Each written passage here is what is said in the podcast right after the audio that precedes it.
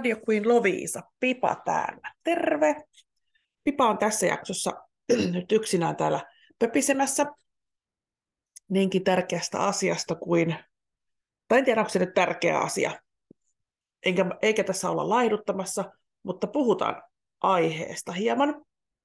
Eli nyt tässä kohtaa vuotta ollaan kaikki miettii, että miten pääsisi sinne rantakuntoon.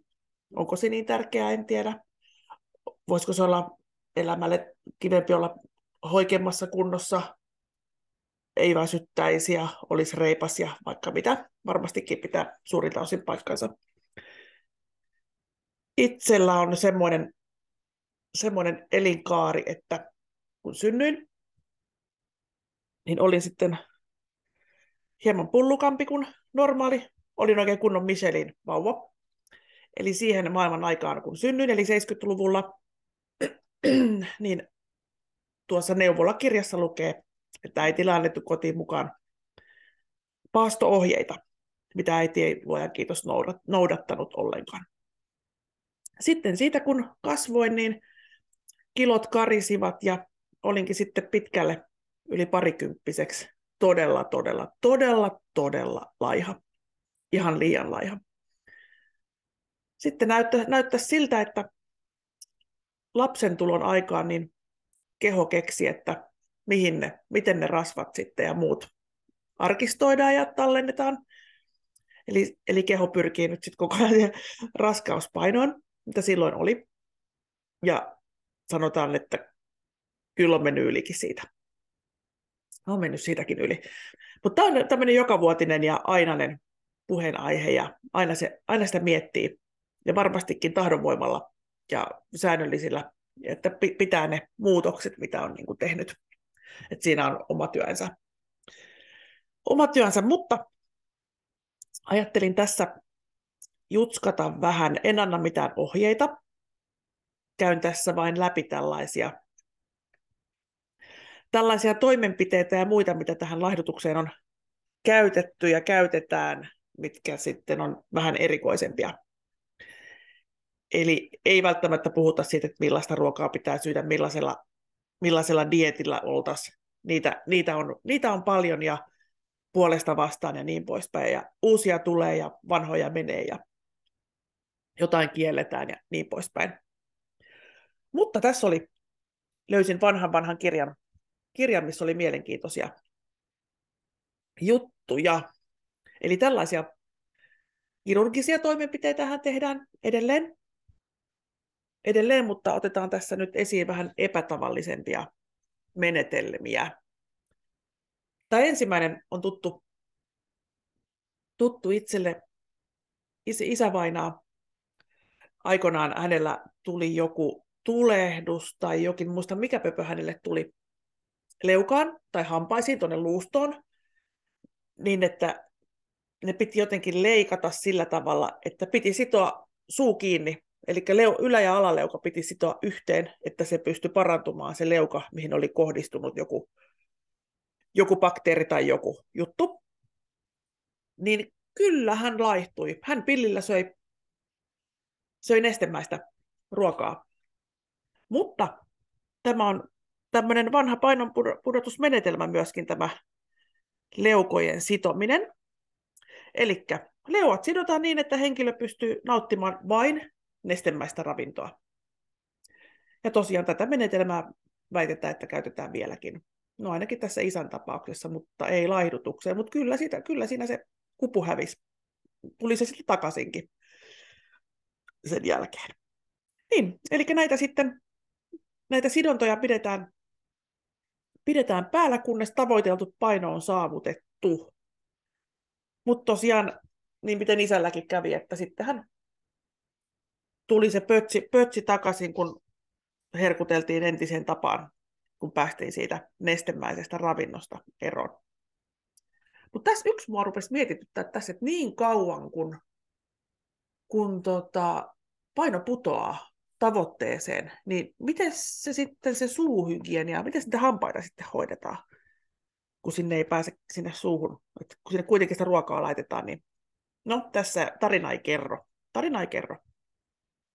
Mutta moni näistä näistä toimenpiteistä liittyy vatsan alueeseen.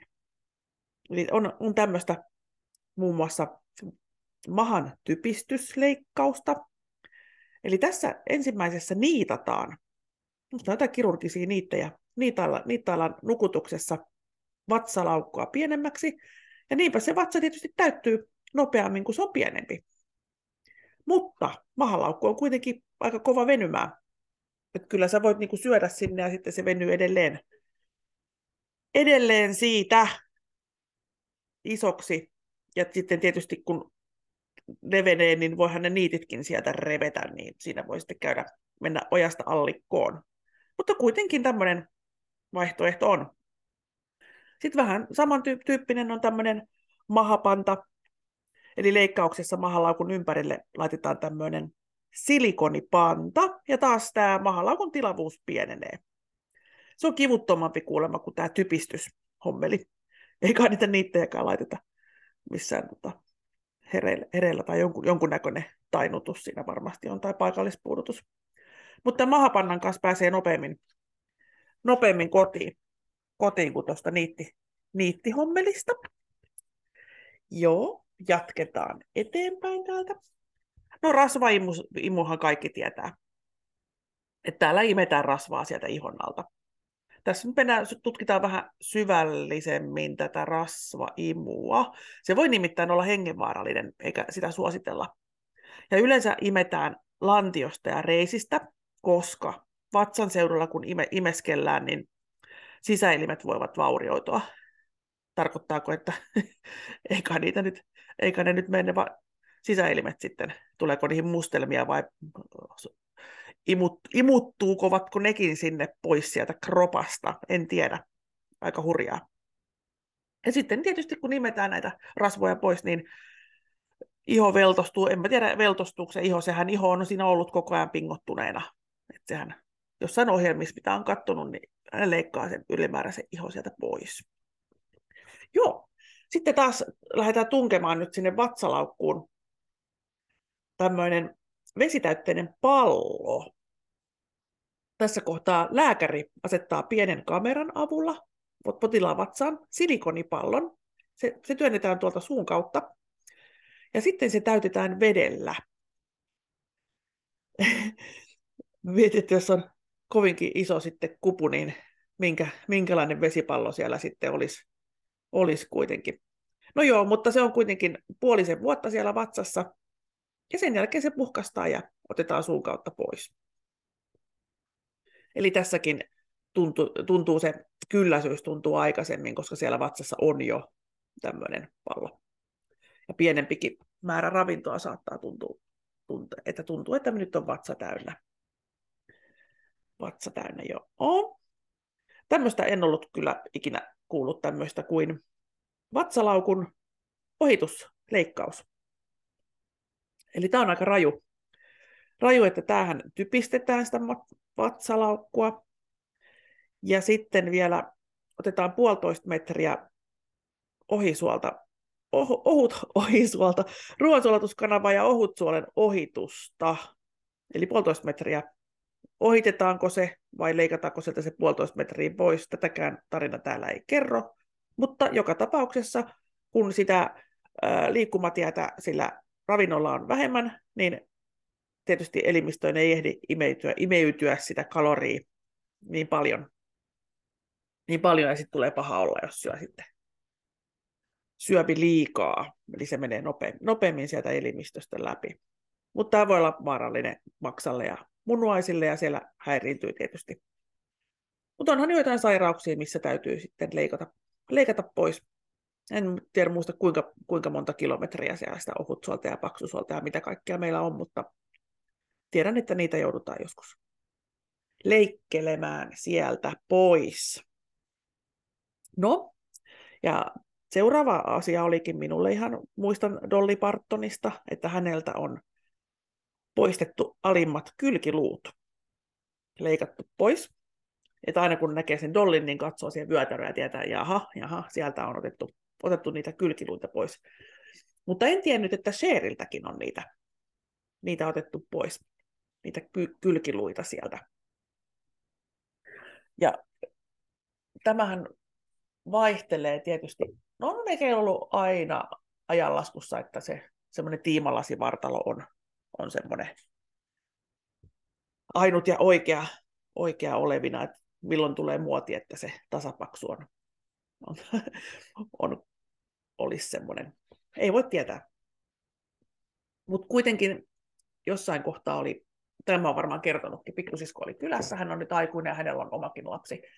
Hän kaiveli minun vaatekaappia siellä ja laittoi jonkun sitten mekon päälle ja se nyt tietysti ulottui maahan saakka, ja hän koitti sovitella sitten vöitä siihen, että voisi sen vähän nostaa tuosta vyötäröltä, vyötäröltä sitä kangasta niin, ettei siihen kompuroisi.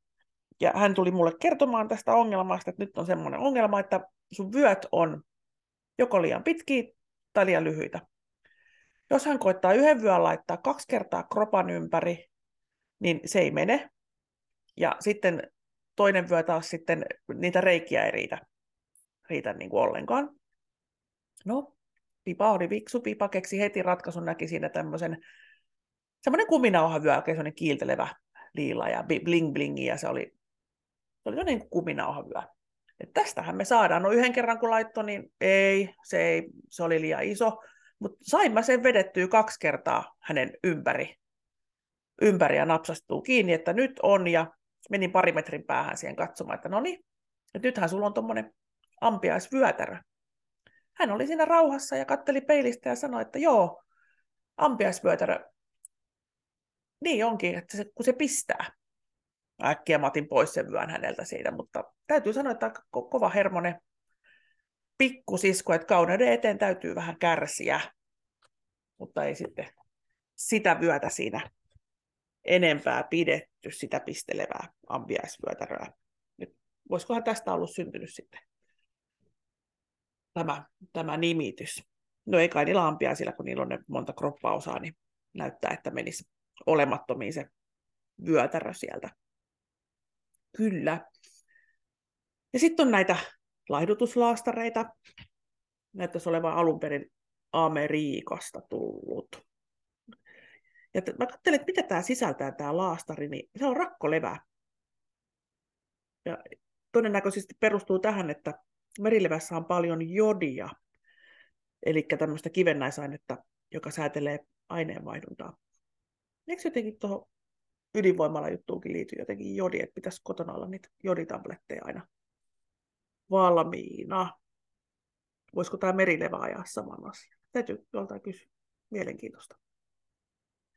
Niin, eli tätä on, tätä ihan, ei nyt laastarimuodossa, tämä laastarimuodossa ei voi tietää että sitten tietysti kuinka paljon siitä laastarista imeytyy ihon läpi elimistöön sitä, sitä jodia, mutta ennen vanhaan on otettu ihan tota, rakkolevää suun kautta lääkkeenä tähän ylipainoon. Että sama, sama asia, mutta eri menetelmällä. Ja seuraava on mielenkiintoinen. Tässä kirjassa lukee, että vuosisadan vaihteessa, mutta mä veikkaan, että tämä on 1800-1900, että tuskinpa tämä nyt oli ihan juuri milleniumin alkaessa tämä aihe. Joo, eli pystyy ostamaan tämmöistä lapamatovalmistetta. Mä en katsonut, että saakohan tämmöistä ei varmaan saa, koska täällä sanotaan, että ei missään nimessä kokeilla. Ei missään. No joo, joo unohdetaan tämän tutkiminen sitten pidemmälle. Eli pystyy ottaa tämmöistä lapamatovalmistetta kapselin muodossa. Eli teoria sanoo, että mato söisi kaiken ylimääräisen ravinnon. Mitä jos se syö kaikki? Kun mä tiedän, että jos eläimilläkin on matoja, matoja, matoja ja muita, niin, niin tota, sehän menee aika huonoon kuntoon. Ja varmaan ihminenkin. Mutta pysyisi, pysyisi hoikkana sen aikaa, kun hengissä olisi. Onko se sen väärti sitten? No ei, tietenkään. Ja sitten päästään tähän dilemmaan, että auttaako sitten nämä leikkaukset pysymään laihana. No eihän ne auta. Eihän ne tietenkään auta. Että se on pysyttävä sitten kurinalaisesti tietyssä, tietyssä systeemissä, että mikä itselle sitten sattuu sopimaan. sattuu sopimaan näitä ruokavaliota, sekin on, että millä tavalla pysyy missäkin kunnossa, niin uskon, että se on ihan ihmiskohtaista. Joo, ja sittenhän on kautta aikojen kaikenlaista, kaikenlaisia lääkkeitä voi syödä. Et nyt, nyt ei sivuta näitä liikuntoja tai ravintoa oikeastaan tässä yhtään tässä podcastissa, että ollaan vaan, ollaan vaan näissä muissa vaihtoehdoissa, koska näähän on kivempiä, eikä näitä tarvitse todellakaan noudattaa. Ja sitten toistan myöskin vielä, että Pipa ja Papi podcast ei ole asiaohjelma. Tämä on täysin asiaton, että ei, mitään, mitään ei suositella tehtävän kotona tai kaverilla tai ulkona. Että ihan viihdyttävässä mielessä täällä asioista jutellaan. Se pitää pitää mielessä kaikkien. Mutta, eli nyt, nyt sitten lääkkeellä ruvetaan yrittämään tätä laihduttamista. Eli tämmöistä lääkettä on ollut, mikä nostaa ää, aivojen serotoniinitasoa, eli hillitsee ruokahalua ja sitten tulee vähän parempi mieli. tämmöinenhän olisi kiva, että ei ole nälkä, mutta on hyvä mieli, koska itsellä ainakin, kun on nälkä, niin voi että mä oon huonolla tuulella. Mä olen niin huonolla tuulella oikeasti. Mutta tämmöinen lääke sitten, mitähän tässä oli, tässä on näitä aineksia, mitä siinä oli, mutta en niitä osaa varmaan lausua, että olkoon. Mutta näissä sitten ollut haittapuolena, eli jonkin, jonkinnäköinen yhteys keuhkovaltimopaineen nousuun. Eli tässä saattaa joutua johonkin sydän- ja keuhkosiirtoja sitten suorittamaan. Et kyllä näitä on jollekin syötetty, että kyllä ihmiskunta harjoittelee. Mutta tosiaan, että henki, hengenlähtö voi olla lähellä ja tämä keuhkohommeli aika hurja, että voi tässä mikä, sairaus, mikä tästä voi syntyä, niin keuhkoon johtavien verisuonten verenpaine kohoaa. kohoaa ja se ei ole hyvä jutski. Eli näitä, näitä laihdutuslääkkeitä ei enää saa, että hyvä, etten tuota nimeä osannut edes lukea tai lausua. Mutta mielialaa voi saada paremmaksi ihan hiilihydraateistakin, ja mitkä nostavat tätä serotoniinitasoa ihan luonnollisella tavalla. Tämä on, tämä on mahdollista ihan vahingottakin tehdä. No niin, ja sitten eteenpäin, eteenpäin. Meillä on vielä, vielä muutama käymättä läpi. Keskushermostoa stimuloidaan. Joskus me puhuttiin papin kanssa näistä hypnoosista, että hypnotisoidaan ihminen niin kuin sitten, ettei se syö niitä, ahmin niitä eväitä, mitkä saa sitten pysymään sen painon korkeana. Eli aivo, mutta tässä sitten on lääkkeellä stimuloidaan keskushermostoa. Ja tämmöisiä lääkkeitä, mitkä vähentävät nälän tunnetta ja, ja aktivoivat elimistössä jonkunnäköisen stressireaktion, mutta näistä voi tulla riippuvaisessa, kun tulee jotenkin niin hyvä olo siitä. Aivoissa on hyvä olo. Niin se ei ole, ole sitten hyvä, jos sitä, siitä ei pääse sitten eroon.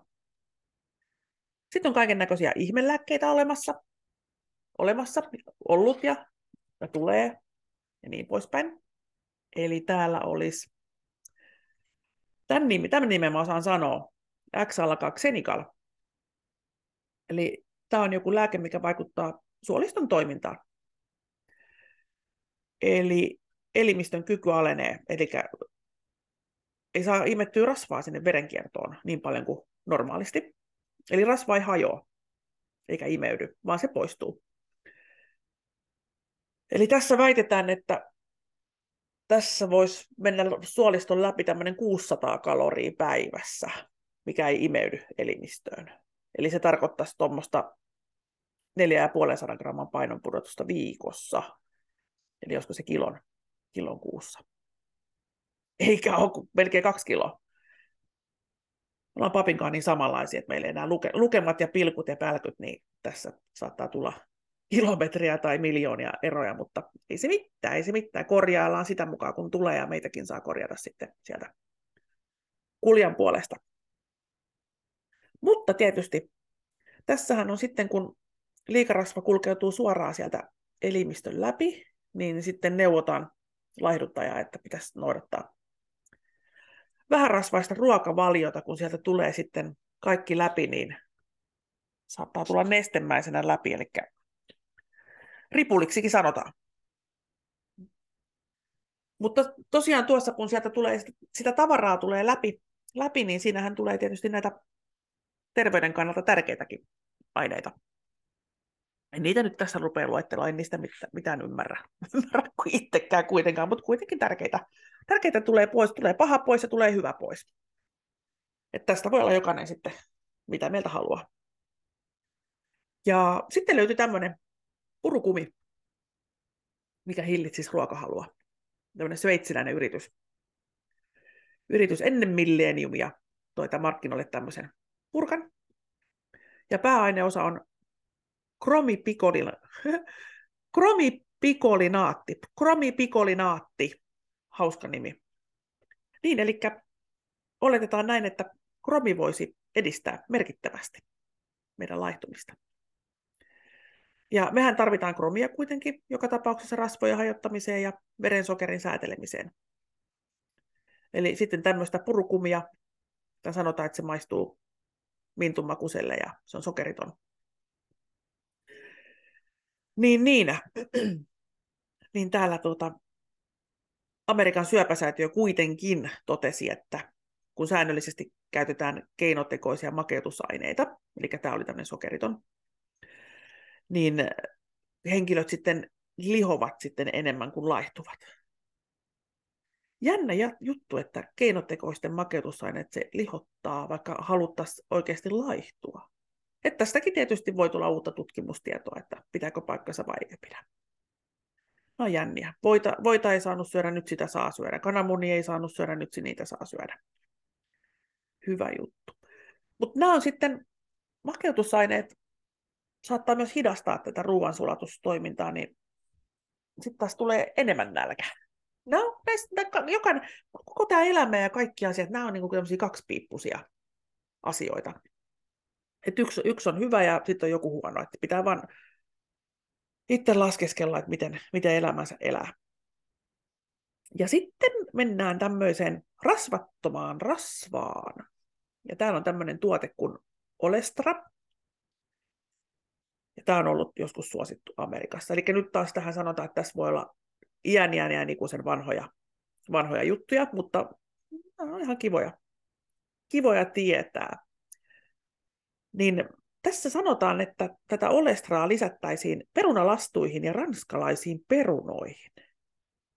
Eli tämä olestra sitoisi, sitoisi näitä rasvahappomolekyylejä sokerimolekyyleiksi, ja silloin se muuttuu se rasvan kemiallinen ominaisuus niin, että mahalaukun ruoansulatusentsyymit ei pysty vaikuttamaan niihin. Rasvat kulkevat elimistön läpi. No tietysti tässä on taas sama, mitä äsken sanoin, että sittenhän sinne menee läpi, läpi kaikki muutkin. muutkin. Koska kyllähän nuo perunalastut ja ranskan perunat, onhan ne hyviä. Onhan ne hyviä, valitettavasti. Kyllä, mutta joo. Eli tämmöistä, tämmöistä saattaa tapahtua.